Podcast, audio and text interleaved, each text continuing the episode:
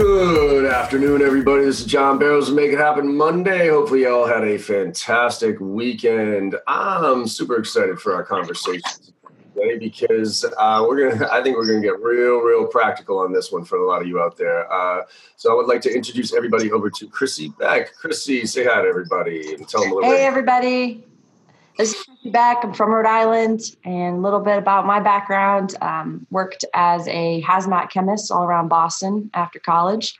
So, drove a truck, had a CDL, you know, moving around some hazardous waste chemicals, avoiding Storrow Drive. And wait, can I? I gotta pause right there. Just I don't, I don't want to interrupt you. But how the fuck did you get into hazmat shit out of college? Like, what was your degree in?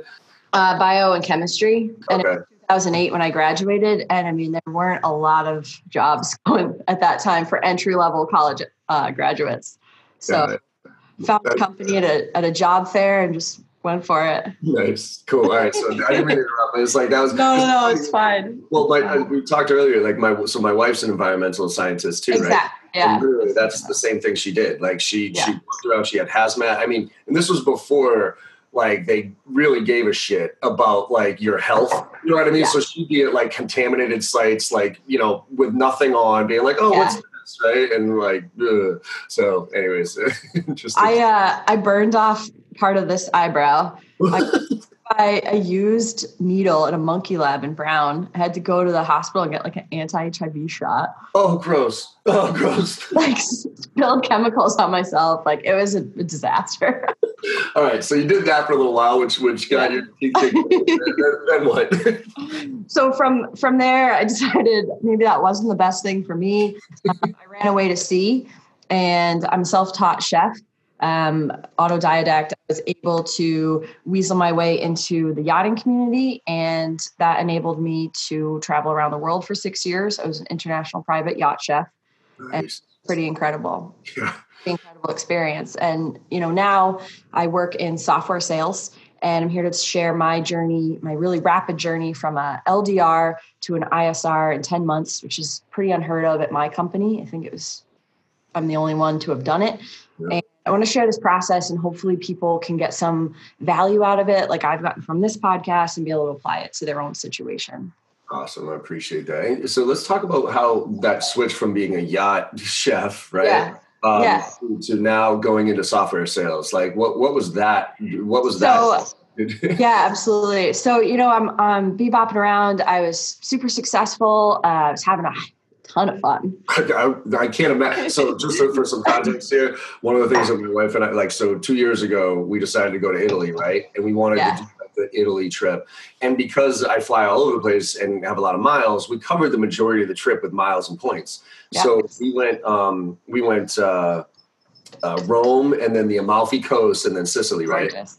And Yeah. the Amalfi Coast, we said, you know what, fuck it, we're gonna do this right. So we got a yacht. We got like a fifty foot private yacht with Yeah. three, with a with a, a chef, a deck, you know, and and it was me, my wife, my daughter, and our friends, and it was one of the most incredible experiences. And I just kept looking at them, being like. This is what you do. I'm Yeah. like, this is your life. You cruise up and down the Amalfi Coast and just hang out with cool people. I'm like, holy shit. So my question for you is why the fuck did you go from that to, to software sales? Yeah. I get asked that a lot. And to be honest, um, it, it was just time for me. Like I got to the point and for the first time ever, I was getting homesick. Um, my family and I started looking around at some of the other women that were in their late 30s, early 40s. I mean, they had a ton of money, they had disposable income, they didn't have any expenses, and they're dating like gorgeous 23 year old deckhands. Uh, but it was kind of it was kind of lonely and sad. Yeah, I can see that. I just I didn't want that.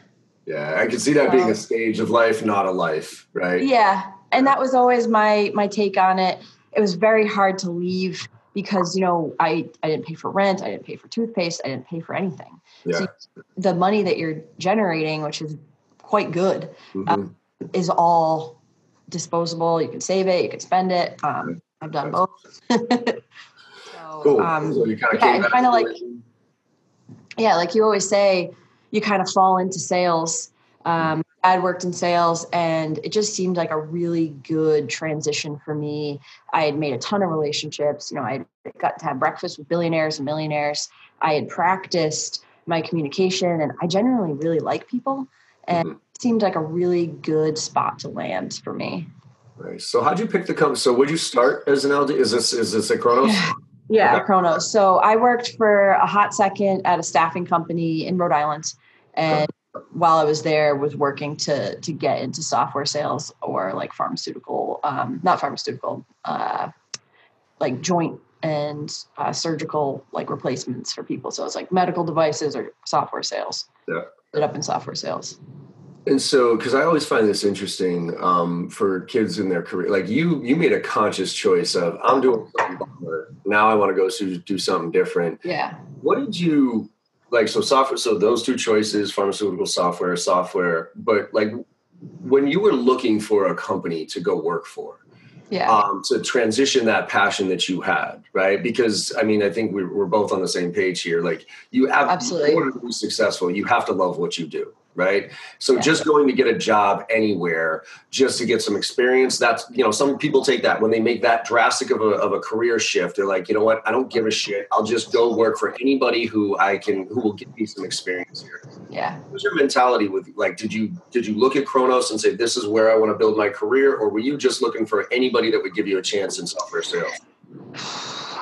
To be honest i was looking for anybody that would give me a chance. I really felt like it was going to be a difficult story to transpose like how am i going to talk about my transferable skills to these people? Like i hadn't used outlook in 8 or 10 years. I didn't know what zoom or fuse i didn't go to meeting i i didn't use a computer. I made menus with my computer and like edited my photos and my videos with my gopro. I didn't know any of this stuff and i was at a severe disadvantage so i was just looking for really anyone to give me a shot um, I talked to a ton of different companies. I really liked the vibe at Kronos. Yeah. And you know, it was it was big time for me. It was like a, a serious job. Um, it was paying more than some of the jobs I saw in Rhode Island, and I thought it was worthwhile. I really liked the managers. Um, but I mean, I was just willing to get my foot in the door. And I told them that I was like, just let me get my foot in the door. You won't be disappointed. But I mean, I need this. I need to happen. And it wasn't it wasn't a glamorous job. I mean i went from being like an executive yacht chef and like walking in no no limit on my company card buying thousands of dollars of wine and and i spent like $13000 on meat one time and just rocking and rolling not having a boss you know doing my own event management planning working directly with some of these super successful people. And you know there's no middleman. Like we're directly com- conversing and forth to going to an LDR, making a 100 phone calls, and being kind of bottom of the barrel. Like it was a big ego swallow. Like it, what I'm making a third of the money or less.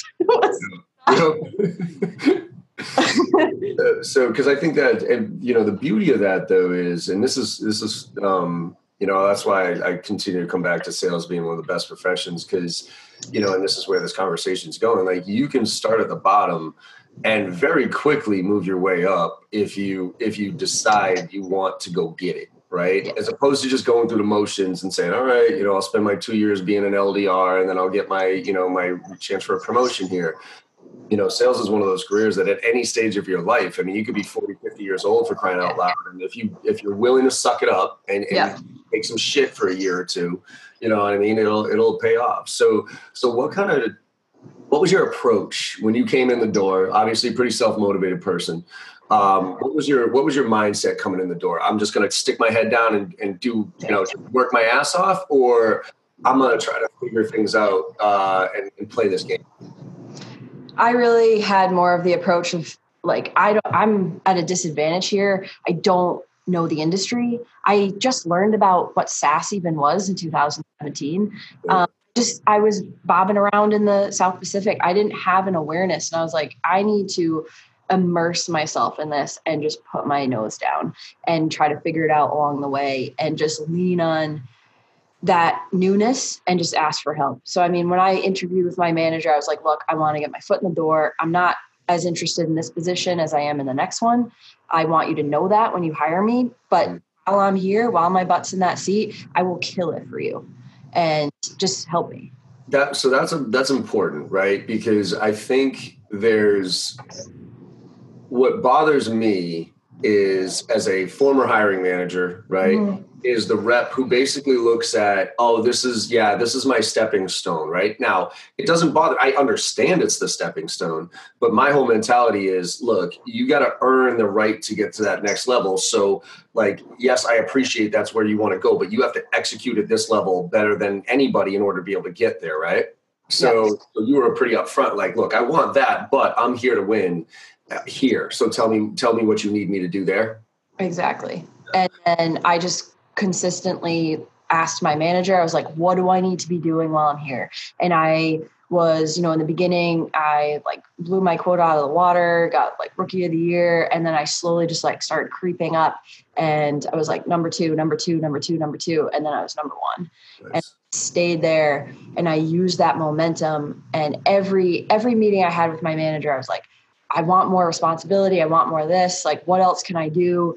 And because I was operating at a at a high level and like just refusing to be like number three or number two, um, and I was being successful in these other projects, I ended up supporting um, the Australian business development team. So we were working a ton of overtime hours, uh, scrubbing data, like getting meetings and doing a ton of outbound stuff. So I had the inbound side, I had the outbound side, and I was like doing really well at both. It was contributing to meetings. I was constantly asking what I could do better and just like rocking and rolling. And I knew, I knew that it was temporary. Like 10 extra hours of overtime is is a joke compared offense, but it it is what I was doing as a chef. It's like mm-hmm. eight hours is like a half day. Mm-hmm. I was just like, this isn't so bad. Just keep going. And I made sure that I stayed super, super organized. I spent the last like 10 or 15 minutes of my day every day planning for the next morning because I'm not a morning person. And like a list that I can just like drink my coffee and hit um, while I start to wake up. That helped a lot.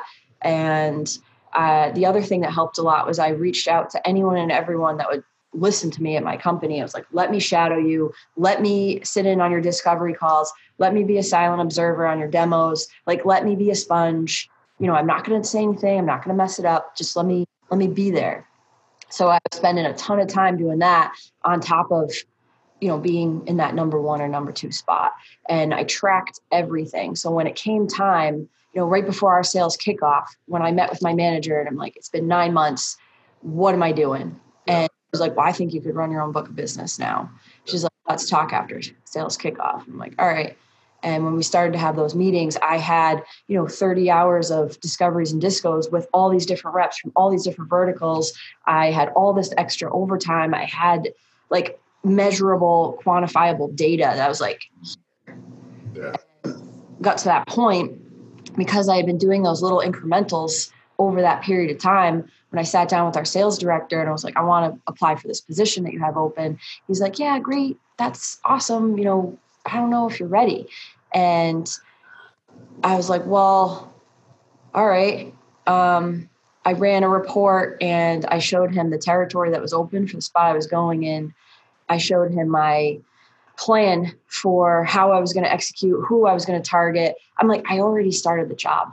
and he's like, wow, you're pretty prepared. And I'm like, yeah, I am. Like you, you want to give this to me. And then, I, so I got him on board and then I got pushed back from HR and HR is like, Hey, we want butts and seats for 12 months.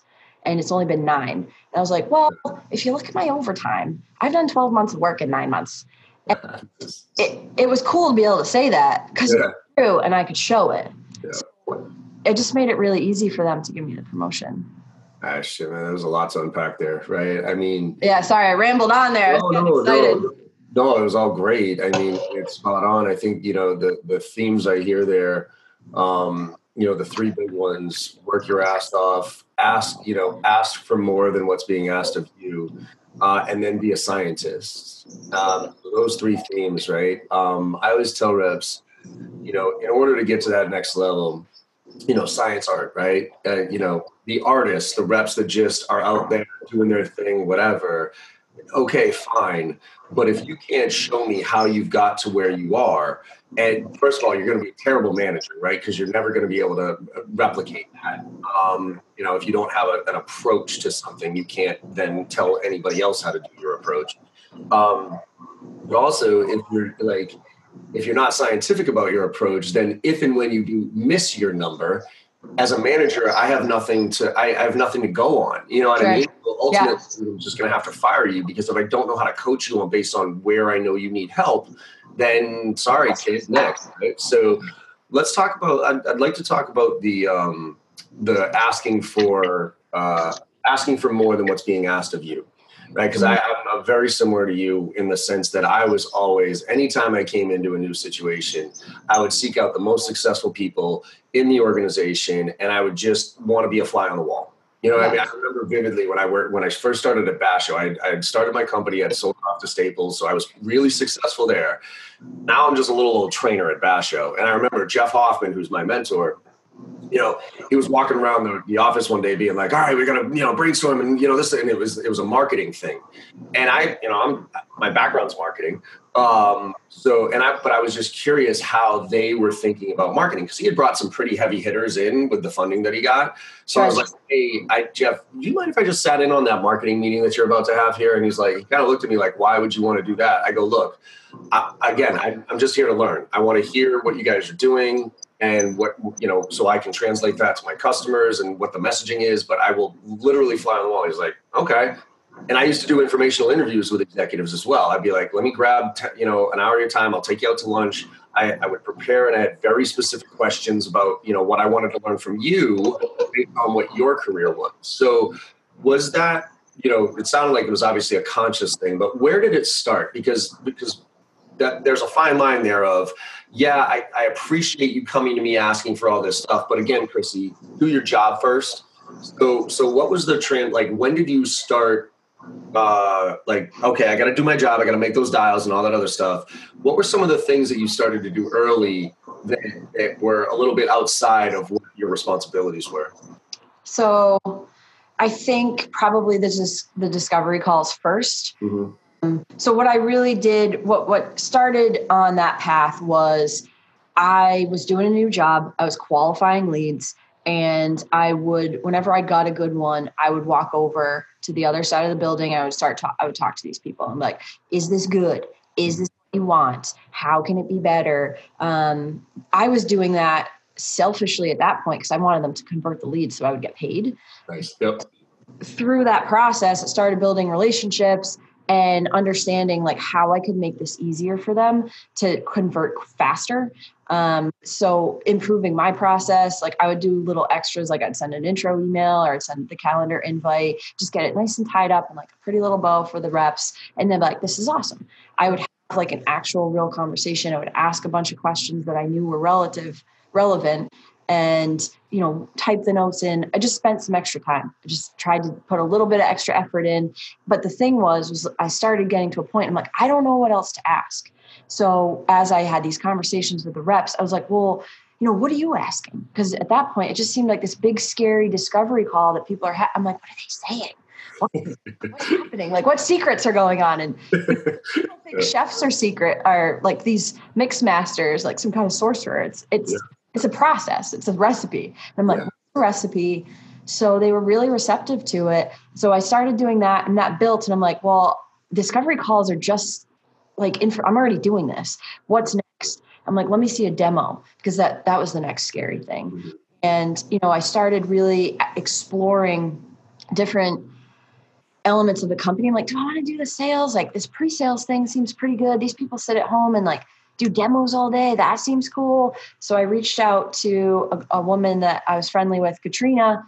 She's amazing. She does pre-sales enablement. And I was like, Katrina, what do you think? Like, who else should I talk to? She gave me a list. Reached out to those people and just started having some like great conversations similar to like the executive ones you were having. And that like snowballed. Yeah. Because I was like killing it at work, telling my manager I wanted more work, doing well at my extra responsibilities thing like doors just kept opening and i just volunteered for everything and created a little bit of chatter um, internally and it was like it was that helped a lot too i guess So, so let's. I would I'd love to focus on that kind of LDR AE relationship, right? Yep. Because I because I always find it amazing that most organizations, you know, I've I've said it before and I'll say it again. You know, the LDR, SDR, BDR role is I think one of the hardest roles in sales because first of all, it's the the lowest conversion ratio, so you get your ass yeah. kicked the most, and as an LDR SDR, uh, you you usually have three or four AEs that you're that you're working with, right? And all of those AEs have different likes and dislikes. You know, some of them are like, "Hey, I qualified all the way through, so it's pretty much a layup." Others are like, "I don't give a shit. Just give me a meeting with a janitor."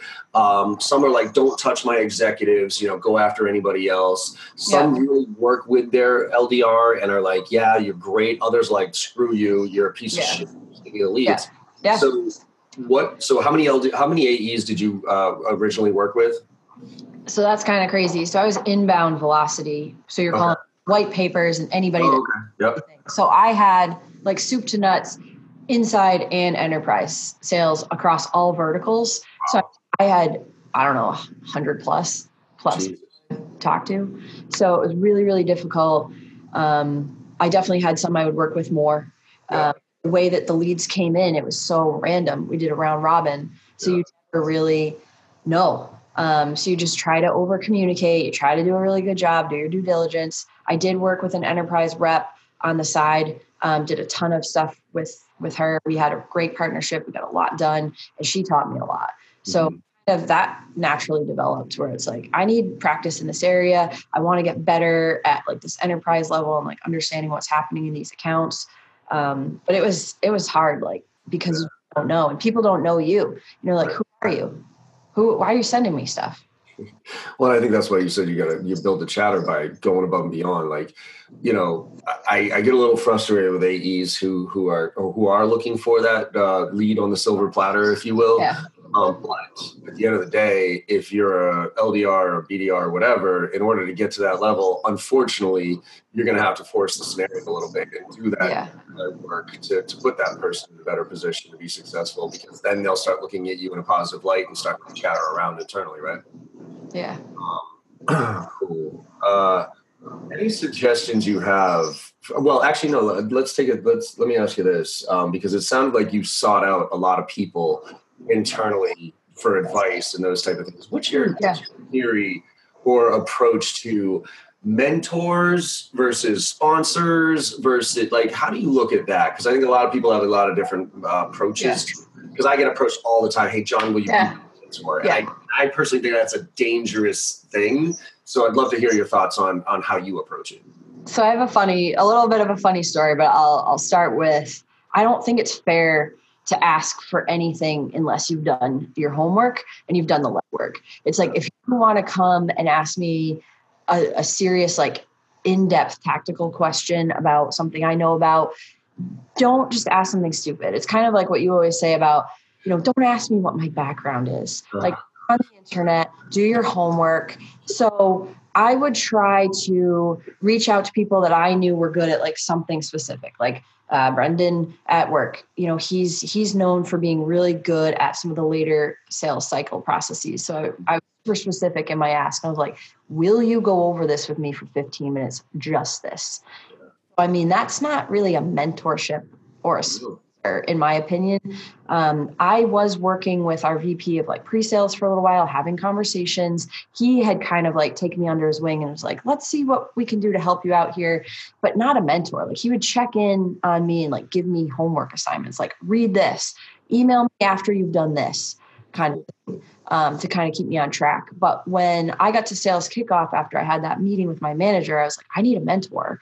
And I went after B Glass, who's like a little bit grumpy sometimes. And I was like, you were the one that did the best on all the dem- the discovery calls and, and demos I sat in on. Would you be my mentor? And it was a little scary because he isn't really like a mentor kind of guy.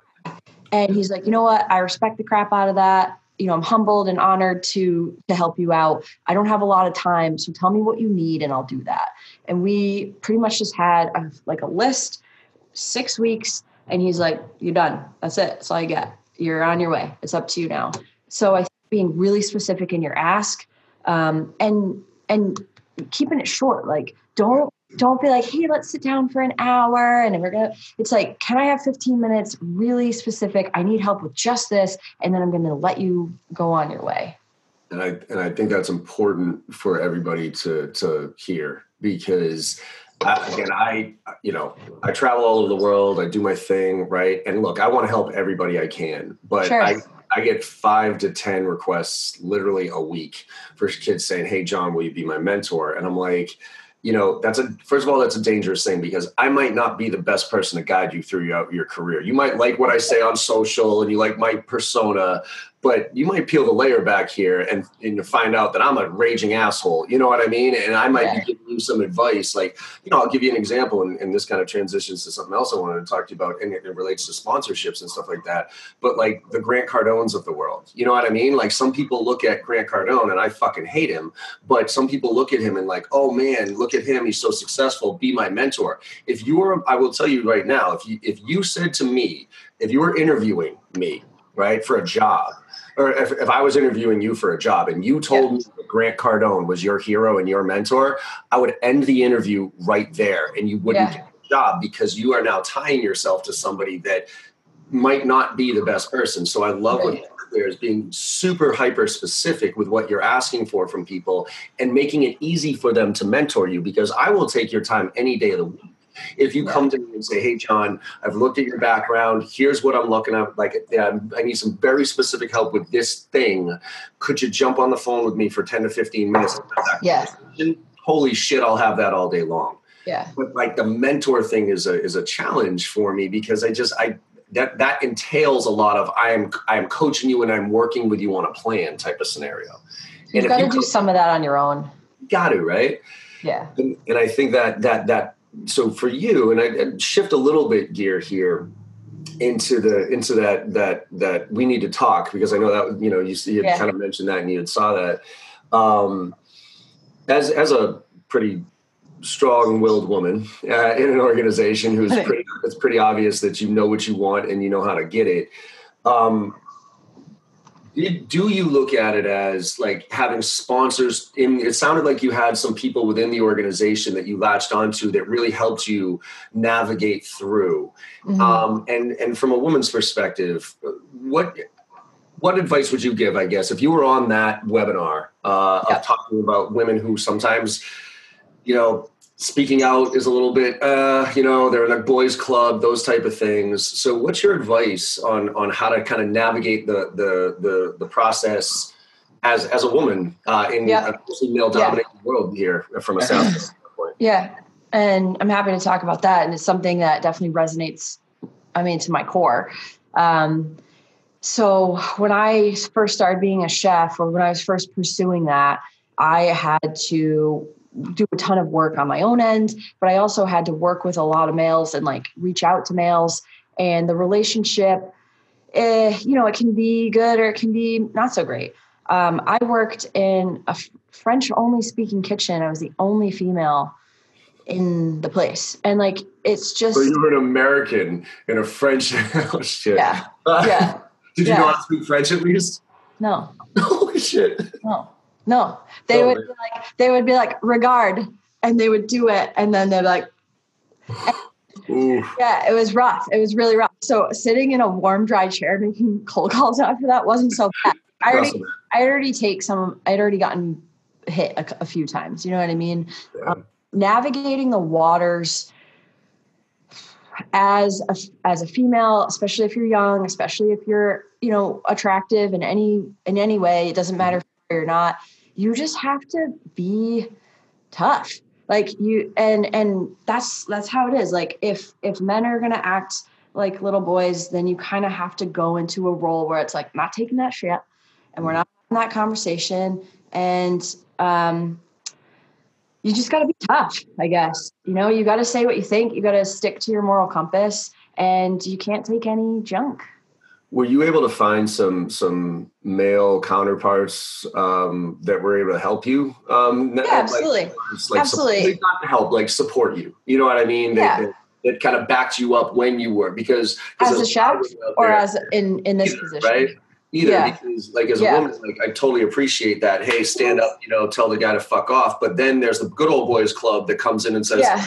yeah sorry so having a, a having a sponsor or somebody to support you in that is, is Yeah. Pretty pretty helpful right It was easier as a chef because you could say F off. Generally, I would be holding a knife and playing. yeah that, that helps Nobody really, you know, you give somebody the eyeball or you like you raise your eyebrow and you're like, you really want to, you want to talk about that? Like as I'm holding like a frying pan and a knife, that you was know, a very good point so but in a corporate standpoint um you know i've had a couple of instances and you know not naming any places or any names where you you kind of have to do the same thing. You kind of have to raise your eyebrow take a step back and be like conversation you want to have? Yeah. This is where you want to go? And unfortunately i found that being really aggressive it nips it in the bud like that. You can't be like oh that was yeah it's flattering. Like i pre-. it's like, really is this really where we're going with this? And like any bully ever i mean i have never had a problem if i have taken that approach Yeah, it's funny. It's like, you know, I, and I, I really don't want to get into politics, but what Nancy Pelosi is doing right now is fucking brilliant. I mean, I, I i'm hate not following yeah Uh, sorry what's she doing She's just, she's now that she's in power, right? Now that she took over the, the house, if you will. I mean, you're watching Donald, and again, I don't care one way or the other. I don't want to get into Yeah. that, but Yeah. you're watching him who is who is bullying his way through everything, and she's now standing up and saying, "No, like Yeah. just not even negotiating, like absolutely No. not." Right? And you and you're literally watching him back off yeah and you can tell he respects her. You know, Yeah. And the reason I know he respects her is because he, you know how he gives everybody names like you know Lyin' Ted or whatever it is. Yeah. Well, with her, he was like, you know, I've been talking to Nancy the other day. You know, I call her, and you- you're expecting a, a nickname to come out, and he goes, Yeah. I call her Nancy, and it was like, yeah yeah what? So, so I think your point is nip it in the bud, hit nip it in the bud trust your instincts Yep. if you even get a whiff of some other ulterior motive just find somebody else there's plenty of people you know and but make sure you're contributing enough value where other other people are accessible to you Love it. Cool. I, I know you, th- you threw a couple of questions in here. Did you want to Yeah. kind of flip some over on me and, and, and throw some out there? Because I thought you had some Yeah. good ones. Yeah, absolutely. Um, so, I mean, I'm a selfish one, I guess. I'll start with that. I'm in this spot now where I'm a farmer. So, I basically work with our customers trying to find solutions to upsell them or flip to new software. Um, any any familiarity in this space? Any do you is this a familiar role? Uh, Oh yeah. Like any any little tips or advice there? Absolutely. So, you know, so I, for me, I manage 30 or 40 accounts on a regular basis and I sell 30 or 40 accounts on, so I do both, Yeah. right? Okay. And I, so, and, and with the existing accounts, you know, you have to know more about them, obviously, than new ones, right? Because otherwise, you know, you can't just come to them and say, hey, what's new? You know, touching base and checking in type of shit. So I actually, um, you know, I, I do more research on my existing accounts than I do on my prospects to, to find out really, you know, from a business strategy standpoint and those type of things and almost ground up. So there's this, there's this trend going on right now in sales, which is design thinking. Um, Mhm. They're t- they're taking a design thinking and they're applying it to sales. Which in design thinking, for those of people who are listening who don't know what it is, it's you know when Apple creates a product, right? They don't create a product in a vacuum and then bring it to market and say, "Here, we're smarter than you. Go use it." Yeah. They watch how you work, right? So they watch how you work. They and then and they learn, and then they. That's why the iPad is so intuitive, right? like my six month old daughter when she when she was six months i got her an ipad and she immediately picks the thing up and knew exactly what to do right so the same thing in sales so let's go back to my experience at xerox i came into xerox i came into a territory that was burned to the ground they had five reps in three years it was the government so like so and i thought and all these other reps were getting into their territory sort of flipping boxes type of stuff so i figured okay that's what i'm going to do right so i started and basically when i would go into these um, agencies, they'd basically tell me to piss off because there's going to be another one you in here six months. Yeah. plus You have no interest. And I was like, holy shit. So I had to take a step back and really relationship, repair a lot of those, Mhm. but ground up. So outbound with it, with it new accounts is top down, you know, research and hey, who can I talk to and whatever. I think actually account management or, or you know, upsell, cross sell stuff is a lot more bottom up it's learning the business uh, talking to the people on the ground floor about what their experiences are understanding the workflow because that's what i had to do with the copiers. I had to go in and understand how were they using the copiers? How what, where did people have to walk to get to them?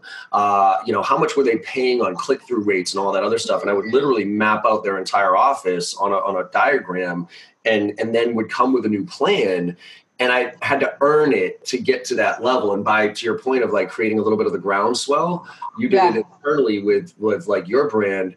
I would do that internally with my customers. So I would, you know, so you'd hear like, holy shit. And I would add value along the way. If I could help somebody out, you know, throughout the way, I would do it. Um, because I was building that story to go up and bring something to the executives that I could teach them. And I and I don't mean like because I'm the smart kid here, because most executives at this level they don't really have a ton of insight of what's going on on the ground floor. So if I can be that third party that brought them that insight and shared with them some ways to get you know to to address that, yeah. uh, you, you, get a lot of you get a lot of leverage that way. Cool. Oh, that's great. Thank you. Um, you know, I saw your Instagram uh, feed like, "Hey, it's 2 a.m." or "I got in at 2 a.m. I'm doing sales kickoff." What what motivates you, and what are you fr- afraid of, like in the business sense, not the like not. Um, Honestly, I, th- I think it's. Um, I'm not afraid of much. I'll tell you the one thing I am afraid of um, is uh, first of all becoming irrelevant. You know what I mean? Like is okay. is, is getting too comfortable with being good uh, because as soon as you're comfortable with being good, somebody else comes comes past you. That's why I'm constantly trying to evolve and trying to learn shit on my own. Like you know, even you know, no, like that's the beauty of sales. You can't be ever you, you can't be perfect in sales. It's like golf. You can't shoot a zero, right? So yeah. I think you know, being irrelevant is is uh, is something. Um, I love failure because that's where I learn the most. Uh, the thing I'm most afraid of is is to, to make sure. Um, I so it, it is a personal thing. It's, it's, so it's it's based on my daughter. Um, you know, I'm traveling all around the world. I'm working my ass off. I'm trying to support my family, um, and I pray to God that I'm I'm doing it for the right reasons. In the sense yeah. that my my fear, my my God given fear is if it all ended tomorrow, would I look back and say, "Fuck, I wish I would have spent more time with my family." Yeah, so I know you talk about the work life balance and working your ass off and making sure. I try to do that. You know what I mean? We have great vacations. Yeah. I'm, I'm, home on the weekends. I'm with my, you know, my wife and daughter. But I, I, I you know, everybody uh, at the end of their life, what is their regrets, right? Most people say they, they don't regret what they did do. They usually regret what they didn't do, right? Right. I'm never going to regret what I didn't do. You know what I mean? Because I'm going to do everything. Yeah do. Yeah. Uh, my hope is is that uh, that I don't regret that. You know, looking back on it, that I didn't. I wasn't around more, and I and I and I was and I had that balance. Not just for me, like I don't give a fuck for me. I can sleep three hours a day and still be fine. Um, but that balance for my daughter to to make sure that because my happiness, you know, when she was born, um, there's a big shift right there in priorities and now my happiness is dictated based on hers yeah. And so as long as she's happy, um, I you know I'll feel like I've been successful in my life. That so then my biggest fear is her not growing up and being happy. And I don't mean su- like success is determined. Right. She could be an artist, she could be broke, but as long as she's happy, I'll I'll feel like fulfilled and, and, and happy about that. So that's beautiful that's my fear. do you think you could step back? Like, do you think if you know Morgan gets up to speed, you get three more Morgans, would you ever be happy being able to step back? I don't think so. Yeah, I know. it's I just know. I don't think I'm wired. Find a way. You're just gonna find a way to incorporate incorporate her. so I think like I kind of follow a little bit of the Gary V. You know, I'm what yeah. I'm trying to do is I'm trying to as I get um, more and more, you know, as I grow more and more in my career, I'm trying to put more structure in place to force the. So, for instance, you know, he I think he takes seven weeks of vacation a year. So. Yeah he doesn't, and I because I asked him, I went to his 4D session, and that was my question. Gary, how do you deal with the guilt of being away from your kid, right? And he's like, "Fuck that." He goes, my like I, I, when I'm with my kids, I'm with my kids. When I'm not, I'm not, and they understand that. I'm like, that's easier said than done, man. You know what I mean? When your daughter's crying when you're leaving, you know what I mean? When you're taking off on the plane. But I think oh. he does it by seven weeks a year. That's his thing, and he tells everybody to fuck off and like leave me alone, and that's his downtime. So what I've tried to do is say, look, for instance, I'll only train on Tuesdays, Wednesdays, and Thursdays. So uh, so I'll travel on Mondays and Fridays, but I'm I, I refuse to leave on a weekend. You yeah. know what I mean? Or come yeah. home on the weekend. Um, last week of the month, uh, I will not travel, right? So that's my parameters. And what I want to do is get that a little bit tighter. So it's like two weeks out of the month I'm training, where two weeks I'm home, and then eventually start to. So I, am on my journey to, yeah. to ratchet that back. But to your point, um, you know, retirement's a relative term here. Uh, I'm never, I, I don't, I, am just not wired to sit back and chill and do nothing. Yeah. Um, uh, I mean, even even when I quote unquote hit retirement age at 65, I, will be bored out of my fucking mind if I don't have something to do. So my hope is is that I've built my career up enough to that point where I can then do whatever I want to do, not because I have to do it, but because I want to do it. Right now, I do both. Right, I, I do it because I have to, because I have to pay the bills. I'm not independently wealthy by any stretch at this point, uh, but I also love what I do. I want to be able to wake up when she graduates high school, for instance, and just basically say, all right, we're financially independent. Now let's go work on whatever we want to work on type of scenario. Yeah. You get into any of that um, financial independence, that fire community? You watching any of that stuff? Are you that? you know, I do. Uh, not really. Um, you know, I, I, try to do my thing. You know, uh, and kind of uh, diversify and all that other stuff, yeah. and put my money in the right places. Uh, I probably could be doing a lot better with it. I also like to spend a lot of money, so but yeah, you know, it's uh, there's a balance there of like, uh, you know, I that's I mean that and that is one big thing I don't want to regret. I don't want to save for retirement. Yeah. I think that's sad, right? It's like people work their whole life so that they can quote unquote retire and then live their life. Yeah. You want to live your life you, at 60? Like yeah. you shitting me? Like these are the prime years of my life. I ain't gonna look this good for that. But you know what I mean? I'm not saying I look. I'm not. But I get what you're saying. Like, why live for that? Why just like live for tomorrow? Like, you're be present where you are now. Enjoy yeah. now.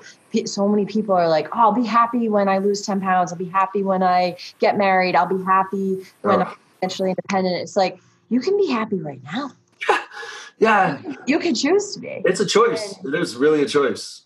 So. One big thing that did help me though was I had some, you know, I spent an obscene amount of money when I was in yacht, but I, I did save some, you know, we had, I had a heck of a time, but I did save some and I had a nice chunk so that when I did want to take time off and figure it out, I could live off my savings. I could hire a career coach. I bought a car in cash and I could just kind of sit and figure it out and make a really good choice for me because I mean it wasn't fu money, but it was it was something. Like it was it gave me a choice and that's one big thing I would say to anybody young now like just have five or six grand in the bank. Just oh, skip oh, yeah. all of those brunches skip the champagne yeah.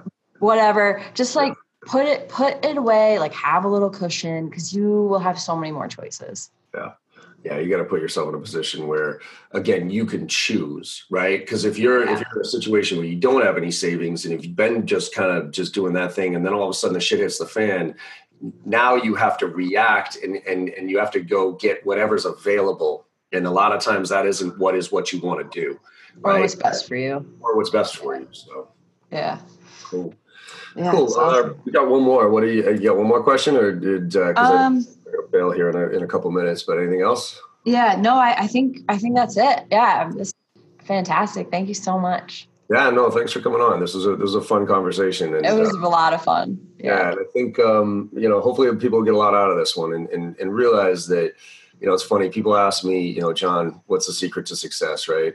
it's, it's a very simple answer. It's just working your ass off. Right? It really is. Somebody, one of my buddies said it the other day, and he's like, Man, getting up and going to work every day is the only hustle I know that works. It's right. the only game that works. You just got to do it, and you got to keep. No shortcut. Like I tell, so I did. So go back to my daughter one more time. Like we uh, we get a scratch ticket, right?